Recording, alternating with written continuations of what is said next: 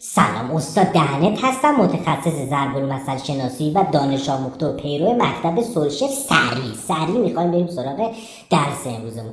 امروز یا هر وقت نحس و منحوس دیگه ای در تاریخمون می‌خوایم راجع به کلیدی ترین ضرب المثل از نظر خودم یعنی استاد صحبت کنیم. نیم دقیقه حواسا جمع باری کلا حذفت نکنم.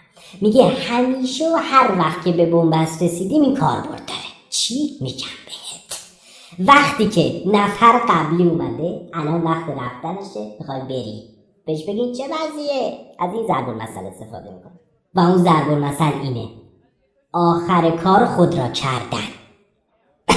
جان؟ آخر کار خود را کردن. منم خوابم. همه خوابیم. اشتباه گفتم. آخر کار خود را کردن یعنی چی حالا؟ آفرین حواستون به من باشه. معنیش چی؟ جملش چیه یعنی به مقصود رسیدن به هدف نهایی رسیدن. میگه رسد آدمی به جایی که به جز خدا آفرین نبیند. میگه وقتی همه زندگی ببخشید جب گرفت. آخر کار خود را چیز آخر کار خود را کردن. اقرب دیدی؟ ندیدی؟ برو کن میگه وقتی دیگه می‌فهمه داره میمیره اقربه آتیش دور خودش درست می‌کنه؟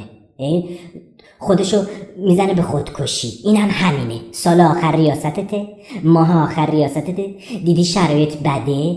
دیدی خبرنگار هجوم آوردن؟ دیدی آنچنان رونق اقتصادی ایجاد کردید که کلید همه قفلا تا تگیر کرده بیرونم نمیاد؟ از این ضرب مسئله استفاده می‌کنه.